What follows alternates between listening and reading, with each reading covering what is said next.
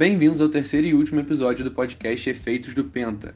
Nos primeiros episódios, junto a convidados, nós contamos um pouco da jornada da seleção brasileira até o pentacampeonato e como a conquista influenciou o Brasil politicamente e economicamente, além de termos realizado um debate para discutir tais questões.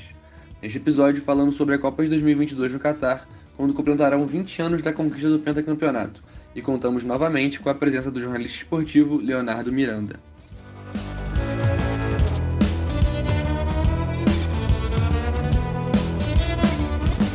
Entre os dias 21 de novembro e 18 de dezembro de 2022, será disputada a 22ª edição da Copa do Mundo, sediada no Catar. Esta será a primeira vez que a Copa do Mundo será disputada no final do ano, além de ser a primeira edição que acontecerá no Oriente Médio. Além disso, será a última vez que a Copa do Mundo será disputada no formato de 32 equipes, visto que em 2026 o formato da competição será alterado, passando para ser disputado por 48 equipes. O Brasil é a única seleção que disputou todas as edições da Copa do Mundo e tenta manter essa sequência disputando as eliminatórias, que se iniciaram no dia 8 de outubro de 2020. Em 2022, tentarão a conquista do hexacampeonato, após uma série de títulos e eliminações desde o Penta 20 anos antes. De lá para cá, muita coisa aconteceu. No primeiro episódio, apresentamos como foi o ano de 2002, com a conquista do título em pleno ano de eleição presidencial. Citamos que Luiz Inácio Lula da Silva se tornou presidente, tomando posse no ano seguinte. Depois de completar seu primeiro mandato, Lula foi reeleito em 2006 com 60,83% dos votos contra 39,17% de Geraldo Alckmin do PSDB, seu adversário na ocasião. Em 2010, o PT seguia no poder com a eleição de Dilma Rousseff a primeira mulher a ocupar o cargo na história do país, que derrotou José Serra do PSDB por, com 56% dos votos. Em 2014, mais uma vez, o PT consegue derrotar o PSDB quando Dilma foi reeleita com 51% dos votos contra o candidato Aécio Neves. Porém, o segundo governo de Dilma não foi positivo e a então presidenta sofreu um impeachment depois de um processo que começou no dia 2 de dezembro de 2015 e terminou no dia 31 de agosto de 2016, com a saída de Dilma do cargo, que foi assumido pelo vice-presidente Michel Temer até o fim do mandato. Além disso, o ex-presidente Lula foi preso no dia 7 de abril de 2018 pelos crimes de corrupção passiva e lavagem de dinheiro, até ser solto no dia 8 de novembro de 2019, um dia após o Supremo Tribunal Federal ter considerado a prisão em segunda instância inconstitucional. Em 2018, o PT não conseguiu se manter no poder com Fernando Haddad, e o candidato do PSL, Jair Bolsonaro, se tornou presidente com 55,13% dos votos contra 44,87% de Haddad. Em 2022, teremos mais um ano eleitoral para a presidência do Brasil. Mas e a seleção? A partir da Copa de 2002, a seleção brasileira não conseguiu repetir a performance que encantou os brasileiros naquela edição. Em 2006, uma seleção recheada de craques como Ronaldo Fenômeno, Ronaldinho Gaúcho, Adriano e Kaká não conseguiu apresentar um bom futebol e foi eliminada pela França nas quartas de final por 1 a 0 com gol de Thierry Henry. Em 2010, outra eliminação nas quartas, dessa vez para a Holanda, de virada por 2 a 1, em partida que ficou marcada pelas falhas do goleiro Júlio César e pela expulsão de Felipe Melo, após o volante brasileiro pisar no meia holandês Arjen Robben. Em 2014, a situação era diferente. Era a primeira vez em 64 anos que a Copa era sediada no Brasil, o país do futebol. Para animar ainda mais a torcida, a comissão técnica era formada por Luiz Felipe Scolari, que voltou a ser técnico da seleção após conquistar o Penta em 2002, e Carlos Alberto Parreira, técnico da seleção nas Copas de 94, quando foi campeão, e em 2006, quando integrou a comissão técnica como auxiliar de Filipão. Mas dentro de campo, a história foi diferente. A seleção chegou até a semifinal para enfrentar a Alemanha, quando, em pleno Mineirão, foi goleada por 7 a 1. Em 2018, o Brasil contava com a sua maior estrela, Neymar, para levar o time à conquista do Hexa. Porém, ao enfrentar a Bélgica nas quartas de final, o Brasil foi derrotado por 2 a 1. Agora, as esperanças estão depositadas na seleção que irá disputar a Copa no Catar. Será que o Brasil sairá do Oriente Médio com a taça de campeão? Como já foi dito, o Brasil conquistou sim títulos importantes nesse período de quase 20 anos. Foi campeão da Copa América em 2004, 2007 e 2019, da Copa das Confederações em 2005, 2009 e 2013, além de ganhar a medalha de ouro inédita em pleno território brasileiro nos Jogos Olímpicos do Rio em 2016, com a seleção olímpica. Porém, o tão sonhado Hexa ainda não saiu, e é no Catar que está a próxima oportunidade.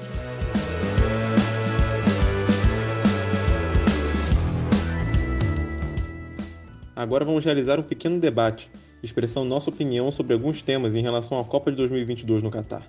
Entre eles, o próprio futebol brasileiro, o técnico e os jogadores da seleção e a relação da Copa com um ano de eleição. Bom, em relação ao futebol brasileiro em si, eu acredito que existe uma diferença muito grande entre o que ele é hoje e o que ele era há 20 anos atrás.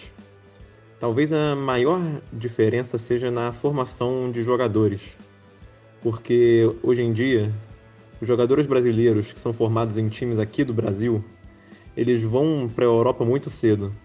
O futebol brasileiro já não é mais referência. O campeonato brasileiro já não é mais uma referência mundial. Então, esses jogadores jovens, quando eles recebem propostas de time lá de fora, eles optam por sair do Brasil, porque eles sabem que a formação deles vai ser muito melhor se eles estiverem num time europeu, num time da Espanha, da França, da Inglaterra, algum time fora do Brasil do que seria se eles estivessem aqui. Agora, com o sucesso recente de alguns times brasileiros no cenário futebolístico internacional, como o Corinthians, campeão da Libertadores do Mundial de 2012, o Grêmio, campeão da Libertadores de 2017, ou o Flamengo, campeão da Libertadores e do Brasileiro de 2019, eles têm ganhado um certo destaque mundialmente falando. Então, alguns jogadores que jogam aqui no Brasil têm sido convocados com mais frequência para a seleção porque até alguns anos atrás isso não era algo comum. O futebol brasileiro está bem atrasado em relação ao futebol europeu. Isso se reflete na seleção. A maioria dos jogadores convocados para a seleção brasileira jogavam na Europa e não aqui no Brasil. Isso tem mudado um pouco recentemente com Everton Cebolinha, que agora foi para a Europa, o Everton Ribeiro, o Rodrigo Caio, às vezes o goleiro Cássio também era convocado, agora o Everton do Palmeiras. Alguns jogadores que jogam no futebol brasileiro estão sendo convocados com mais frequência para a seleção. E isso pode se tornar uma tendência daqui para frente. Mas a realidade é que o futebol europeu está sim muito à frente do futebol brasileiro.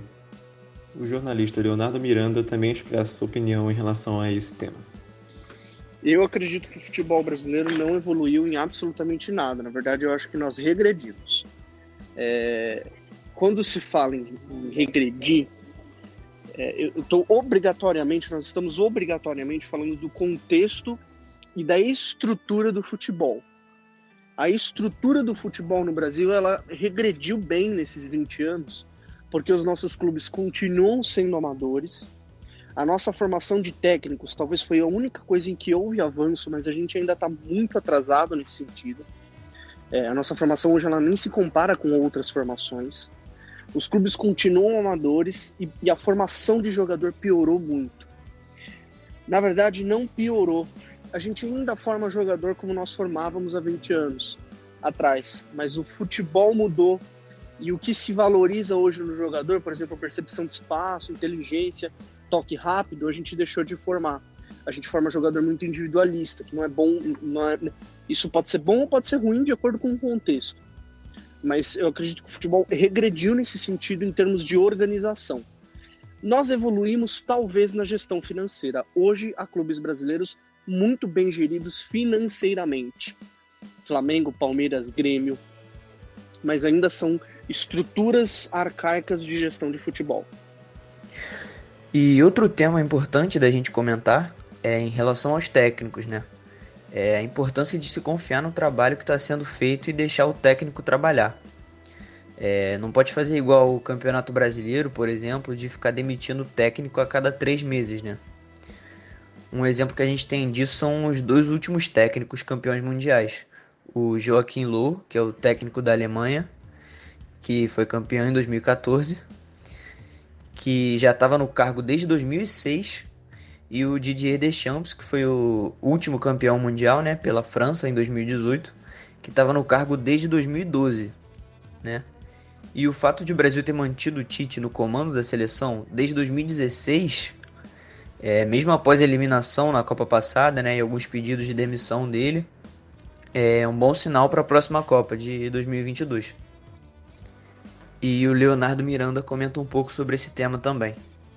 Naquele momento, em 2002, é, por mais que o trabalho do Filipão fosse um trabalho a curto prazo, foi um trabalho em que houve um pouquinho de respaldo né, pela conquista. Então o Felipão aguentou pressões, pedidos de demissões e tudo mais. Eu acredito que a lição que a gente pode tirar, a inspiração que se pode tirar para 2022 é isso, é ter respaldo e é principalmente convicção. Ter convicção de que aquele trabalho em questão vai dar certo, de que aquele trabalho em questão pode provocar um time vencedor. Nunca se sabe quando um time vai vencer ou não. A luta é sempre para ser competitivo, para chegar em condições de vencer. O ano de Copa do Mundo vem chegando e isso quer dizer que o ano de eleição presidencial também. Há mais de 20 anos, as eleições em que escolhemos o maior número de candidatos são realizadas poucos meses de um evento mundial que atrai muita atenção, principalmente dos brasileiros. Mas com a atual crise e os escândalos de corrupção na política brasileira, que cada dia parece que tem mais, muitos candidatos estão torcendo para a Copa do Mundo começar. Uma pesquisa realizada pelo ESEB, Estudos Eleitorais Brasileiros, mostrou que apenas algumas semanas após as últimas eleições para presidente, governador, senador, deputado federal e estadual, mais de 40% dos brasileiros não lembravam em que deputados haviam votado. Então, na verdade, a Copa do Mundo serve como uma distração da eleição que faz os eleitores perderem o foco. É esse que é o ponto. Tem muita gente que também enxerga o outro lado dessa moeda, que é como que as eleições podem atrapalhar a Copa do Mundo. Num país tão desigual como o Brasil é hoje, onde as diferenças ideológicas afastam cada vez mais a população, é muito difícil para um grupo de pessoas entrar e representar o país sem ignorar os problemas que a população está passando nesse momento. Então, na verdade, a crise política também reflete na crise do futebol. Que a crise do futebol não vem só do, de uma estrutura do esporte, vem de uma estrutura da sociedade como um todo. E isso reflete 100% na, na, no desempenho dos jogadores. É muito melhor, muito mais prazeroso para a seleção brasileira representar o seu país quando ele está todo unido na mesma página todo mundo. Eu acho que isso também pode influenciar do outro lado.